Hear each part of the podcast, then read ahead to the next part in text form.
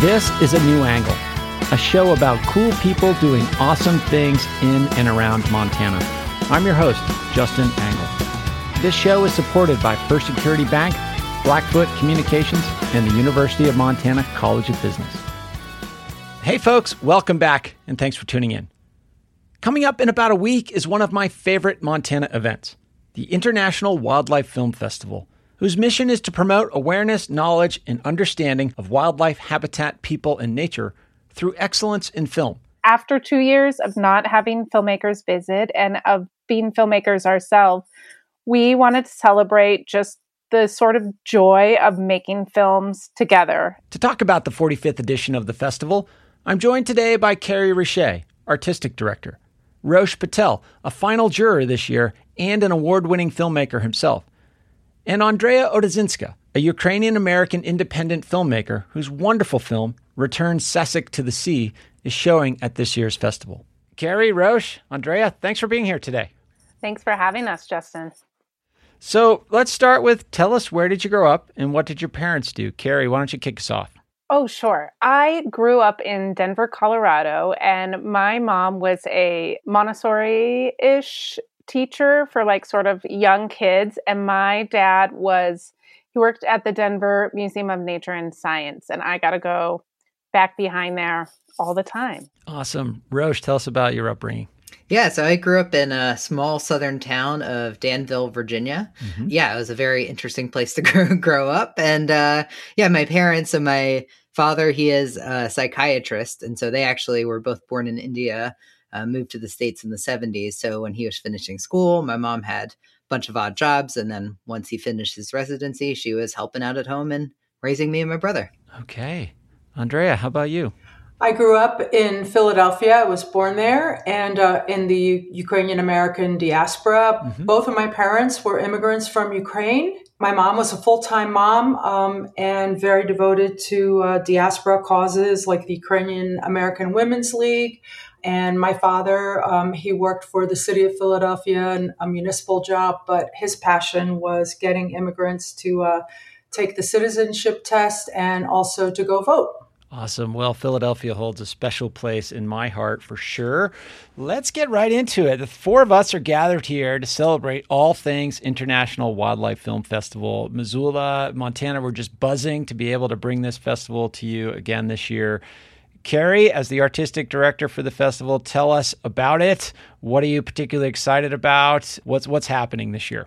We're really proud of this film festival. It is a 45 year old film festival, yes. which now more than anything else is just a really big deal. Um, it's lasted for a long time. It was founded in the wildlife biology department at UM. And I feel like that is at its core something that is really important to it. It's founded by scientists, it's based in science, and it's based in people that really want to get those stories out in a really ethical, responsible fashion. And so now you add a bunch of artists to it, and we just work to really bring it to a really excellent level of film and um, bring filmmakers actually to people and have conversations. Um, Rosh here is on our final jury, but he also has um, had several films in the festival and won quite a few awards. In fact, we decided that we would make a joke about how we had to have him as a juror instead uh, because we already gave him awards.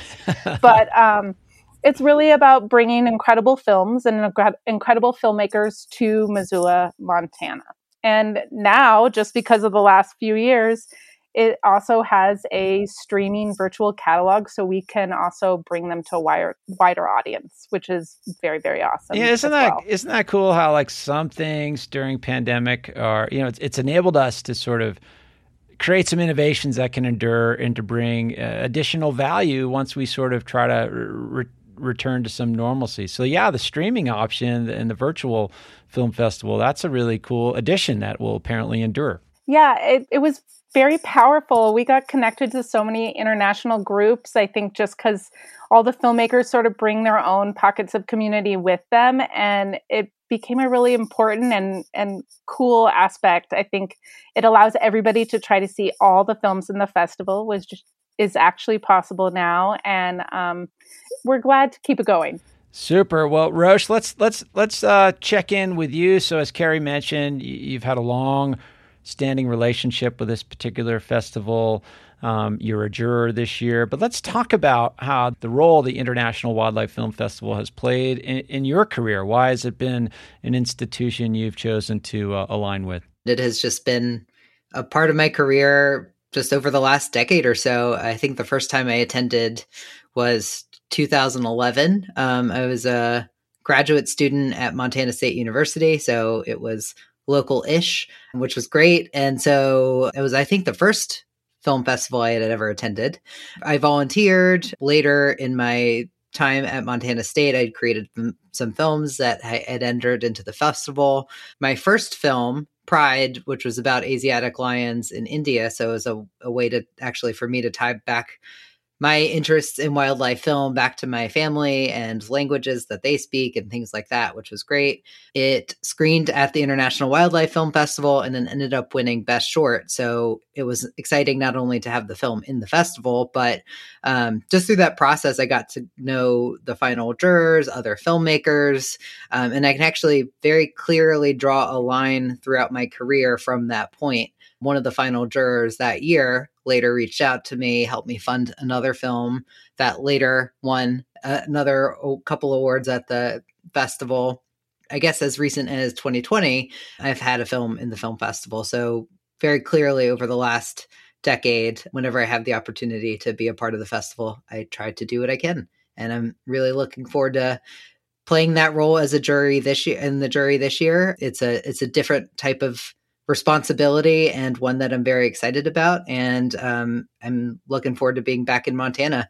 It's been a couple years since I've been able to make it out. So super. Well, tell us a little bit about that juror experience. I mean, it might be something that listeners maybe aren't uh, quite familiar with the selection process for festivals like this. I mean, what what do the jurors do?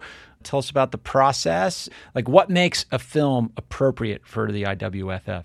Sure. Um, I think it's a very difficult question in terms of what makes it perfect for this festival but one of the things i'm really excited about and one of the reasons i love this festival is is it changes and it grows with you know what's needed in the industry and for you know standing out in in what it means to be a good wildlife film. So the jury is there's three of us. I'm really excited to work with the other two. Yeah so we'll be watching about 20 hours of films that have been selected as finalists. So it's quite a bit of you know just films to watch, which I'm really excited about. I'm sure I'm going to learn so much myself about techniques and storyboarding and and all sorts of other things that I'll want to employ in my own films just by watching that many. So that's always sure. personally very exciting. But I'm also just excited to see what else has been out there. I mean, I, I think so much in filmmaking we get absorbed in our own films and our own projects that we don't always come up for air and see what else is happening.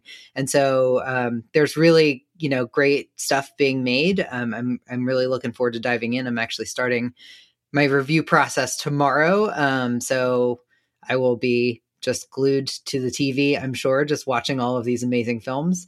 And then what makes a good film, like I said, it, it changes with time. And I think, you know, the the jury is different than other juries in the past and we come with different experiences. And so i think what stands out to us might stand out differently in a in a future year.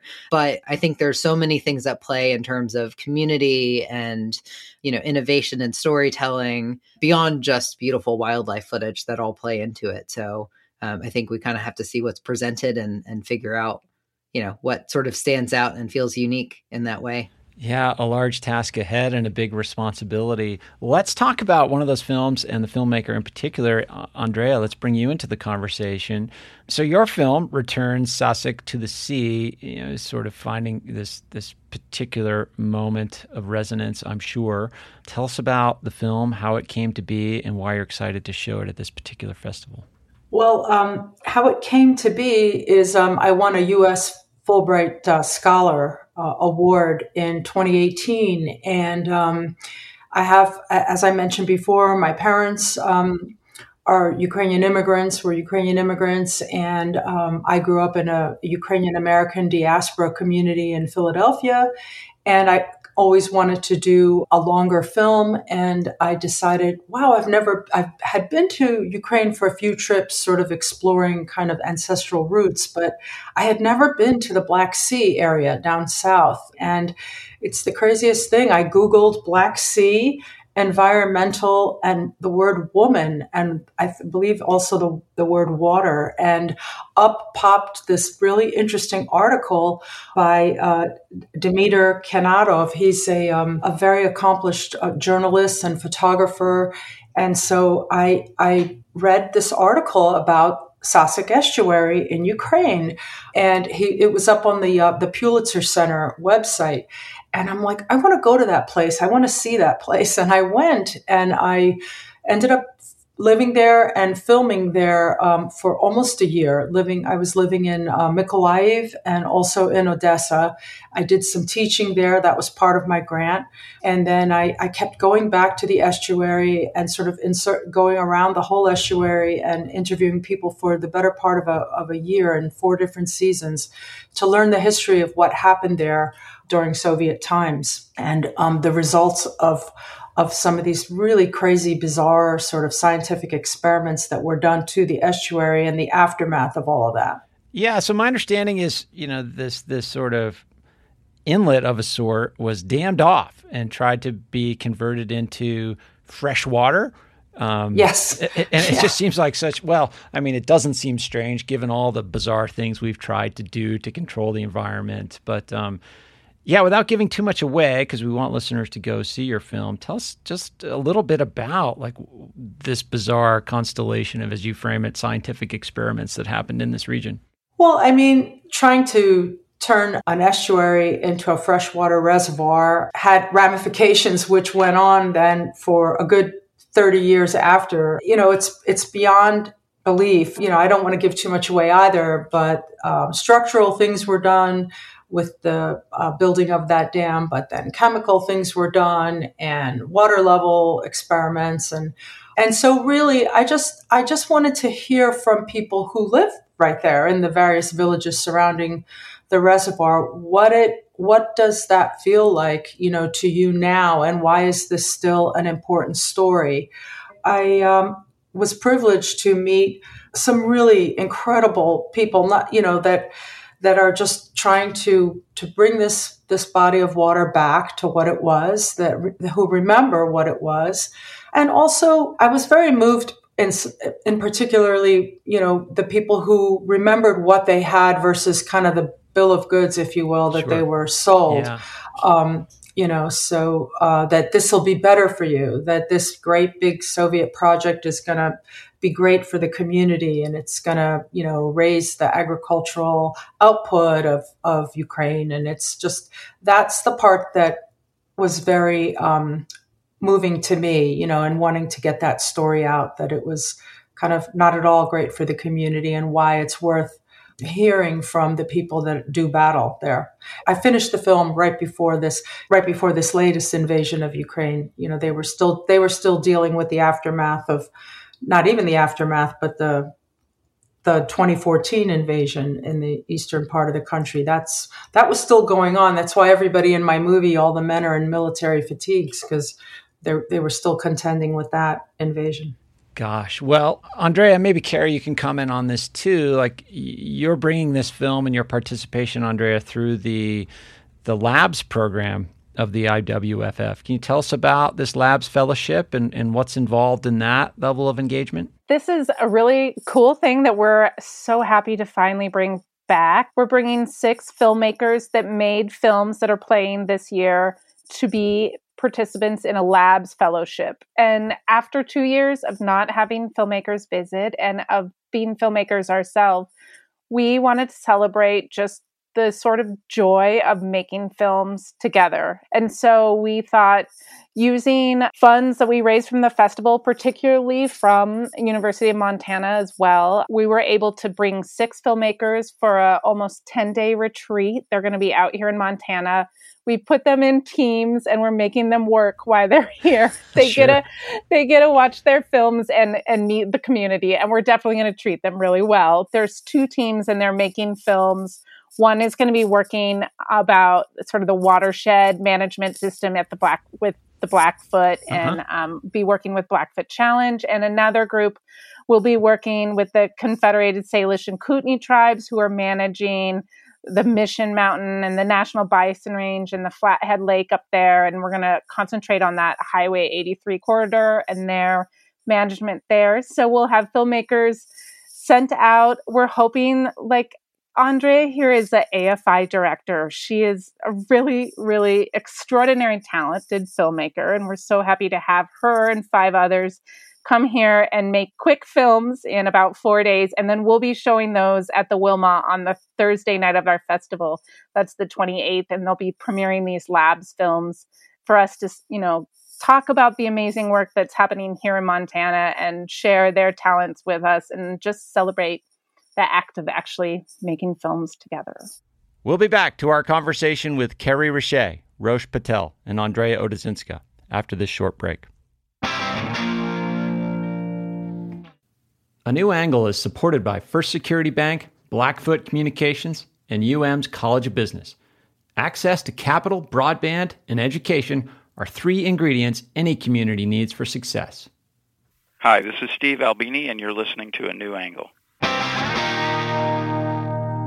Welcome back to A New Angle. I'm speaking with Carrie Richer, Rosh Patel, and Andrea Odezynska about the upcoming International Wildlife Film Festival. Andrea, so are is this year? Will this be your first time to Montana? Yes, I am so thrilled. I, I can't even tell you how excited I am. And I'm so excited about the fellowship too, and just feel, you know, honored and cannot wait to to work on um, a new a new piece of, you know, a new film. It's just very inspirational to also to, uh, as Carrie mentioned, bond with other filmmakers. So I'm I'm beyond thrilled. And it's also really a privilege. I have to say this to be a part of a film festival that has a mission, that has a history, that's been around for a long time, that has its roots in, in this case, in environmental science. That's a rare good. That's a really, you know, good thing. And I'm very, very excited about it. So thrilled, really. Super. And Rosh, we talked a little bit about this a few moments ago, the reason why you've chosen over the years to align with the IWFF. Maybe talk about that side of it. Like as a as a filmmaker, as an independent filmmaker, how do you go about making choices as to where you want to show your work? Yeah, I mean, I think there's so many reasons to choose the festivals that you decide to screen in. And on one level, you know, you kind of wish it just gets out in every possible platform sure. everywhere in the world yeah. and and that's a great scenario. But then there's the reality of just saying you know where is there the strongest sense of community? Where is it going to get the most play? Where is it going to help me develop my career? And to all of those you're going to get very different answers. And so for me this festival in particular has really brought together a lot of those components where, you know, I can go back over a decade and think of all the people that I've met and since worked with or hired or been hired by. And, you know, just sort of it's allowed me to establish that community, but also in such a um, comforting and inviting way. There's, there's so little pretense about it. It's really just celebrating filmmakers being together in the same space. And over the years, it's really gone back to Missoula as a community and looking at how to engage the university and kids with the you know the wildlife parade oh yes. Um, that that starts the festival. And you know there's just so many aspects of it that just make it really clear that it's a set of values that everyone sort of comes to it with. And so you know as a filmmaker there's just so many facets that come together in Missoula. And again it's just I can go back through my career and and really look at very specific moments or conversations that I've had while in Missoula that have helped me develop, become who I am as a filmmaker and storyteller, but also who have, uh, you know, it's helped me figure out how to stay engaged and mentor people in some cases, or, you know, in this case, come help the, the festival. I've always been really thankful for it. And so it's just, it always feels like coming home, going to, to Missoula for that festival. So, Carrie, maybe from your perspective, I mean, you've worked on uh, a variety of festivals, not only in your role at, at the Roxy Theater, but also, you know, in your previous posts. Uh, talk about why this festival holds a special place in, in your heart and in the community. Well, actually, I'm going to take a note from Rosh and and harken back to the the way that we open the festival, which is the Wild Walk, and that'll be on Saturday the 23rd coming up here, and the whole town shows up and um, dresses up as animals, and we march down Higgins Avenue, and it's just like a lot of times it feels like the like the welcoming of spring to me here in Missoula. Just parading down there and then ending at the Wild Fest, which is a ton of conservation organizations and music and food and some performance and lots of just a celebration of art making and like all the quirky awesomeness of Missoula just like comes out. I feel like that was sort of the opening moment where I just really felt like this festival, people just have so much pride in it and there's just so much enthusiasm and i it just makes me really proud to be a part it's like a pleasure to organize because people are just so excited about it in our remaining time i'd love to sort of pull the lens back a little bit and just kind of hear a little bit from each of you as to why film is such an important medium for connecting with people and telling stories. I mean, the, the three of you are creators, you're artists. Why have you chosen film as your as your substrate? Maybe Andrea, we'll start with you. I love film because I feel like it brings um, it brings all the different performing arts together, and um, and I and I love the fact that you can share it on so many platforms. And I hope the digital revolution has kind of allowed everybody who wants to, who feels passionately about a particular subject to get their story out. I think that, um, you know, I made this feature film with a grant and a lot of time and love and energy, but still it was doable. So I, I hope I hope my film inspires people to go out and and make you know get your story out however you need to, be that with an iPhone, a GoPro, uh, archival footage, still photography, all of the above.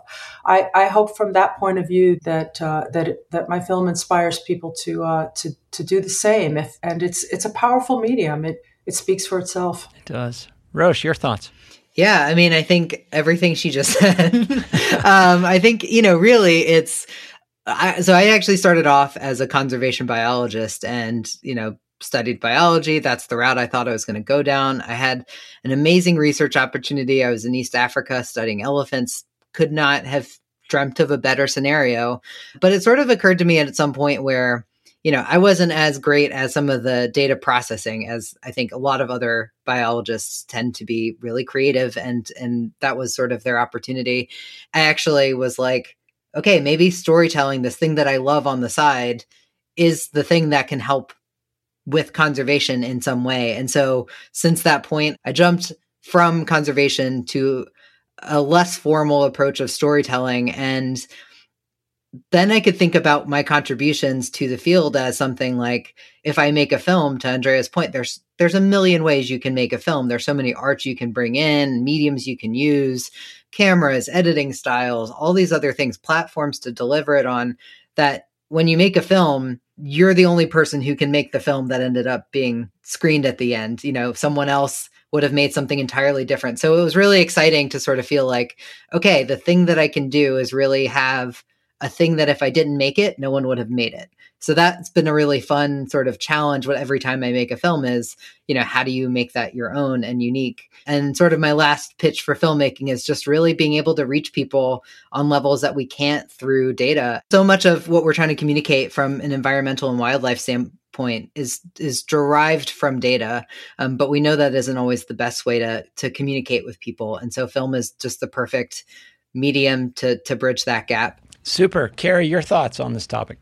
You know, when I watch so many films over and over for all these festivals, I just, you know, it's so important. I always want people to show me, not tell me. And film is just such a gorgeous, multi-sensory visual language that I just think it has so much power to make really, really strong statement. You know, I think that especially in the wildlife and environmental arena, that is essential right now. Absolutely. So, in our remaining time here, we need to get people, listeners, all the details on, you know, where to go, how to get involved, what the dates are. So, Carrie, give us give us the facts and figures. How do people engage with this festival? Our website is wildlifefilms.org. So you can go there, see all the films, buy your tickets, find tickets online, find tickets at the Roxy. We're even bringing the show, the festival to Bozeman for a day on the 30th.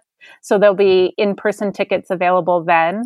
You can also show up at the Wild Walk on the 23rd on the on Higgins Avenue at First Interstate Bank and we'll take over the rest and put all the rest of your information in your hand or come over to the Roxy Theater and we can also share all about it in person if that's a little bit more of your preference. So many ways to engage. And tell us about how to engage with the virtual uh, festival as well. Sure. So the in person festival is April 23rd through the 30th, and the virtual catalog will be available May 1 through May 7th. It'll be through an Eventive portal, which is a really great way to stream. And you'll just go to wildlifefilms.org. There'll be a button right in the home page, and you just click that and you can um, choose any shows that you want to watch. We're trying to make it available globally. So, as much as possible, it will be available to your aunts and uncles and friends and family, and you should spread the word for sure. Super. So, you know, Andrea and Rosh, you do a ton of other stuff as well. Um, let's start with you, Andrea. If, if folks want to learn more about, you know, this particular film, but your other work more broadly, where would you point them online? odezynska.com. Okay. we'll make sure to put that in the show notes so people get the spelling. yeah. yeah. Awesome. Or come or come to Andrea's showing on Sunday at six o'clock and meet her. Very good. Uh, yeah, yes. Come to the Q and A. I, I want to meet you. I'm so excited. I can't believe it. It's great. Engage, Rosh. How about you? I mean, I have to say, you seem to have what I think is one of the best job titles as a resident filmmaker photographer at the Smithsonian. We could spend a whole episode on how you got that job and how awesome it is. But yeah, where would you want to point people who want to learn more about you and your work? Sure. Yeah. So my my day gig is at the Smithsonian National Zoo and Conservation Biology Institute. So I would say most of what I've been making of the last couple years in terms of short films and and um, exhibits and things like that, um, exhibit videos and things like that have been at the National Zoo. So the that website um, nationalzoo.si.edu is where a lot of my stuff lives. Um, and then my personal site is roshcpatel.com. Um, and there's a lot more independent stuff that I've either been producing or in the middle of producing. So there's just more stuff on that place.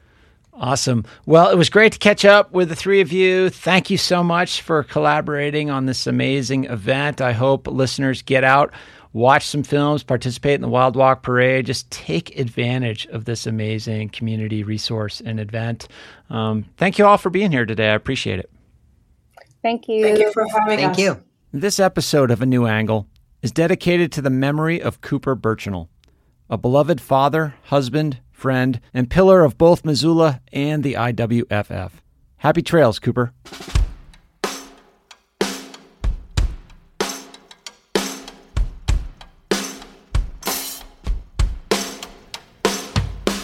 Thanks for listening to A New Angle. We really appreciate it. And we're coming to you from Studio 49, a generous gift from University of Montana alums Michelle and Lauren Hanson. A New Angle is presented by First Security Bank, Blackfoot Communications, and the University of Montana College of Business.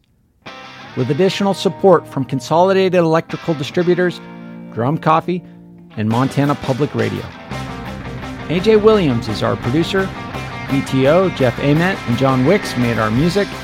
Editing by Nick Mott, and Jeff Meese is our master of all things sound. Thanks a lot, and see you next time.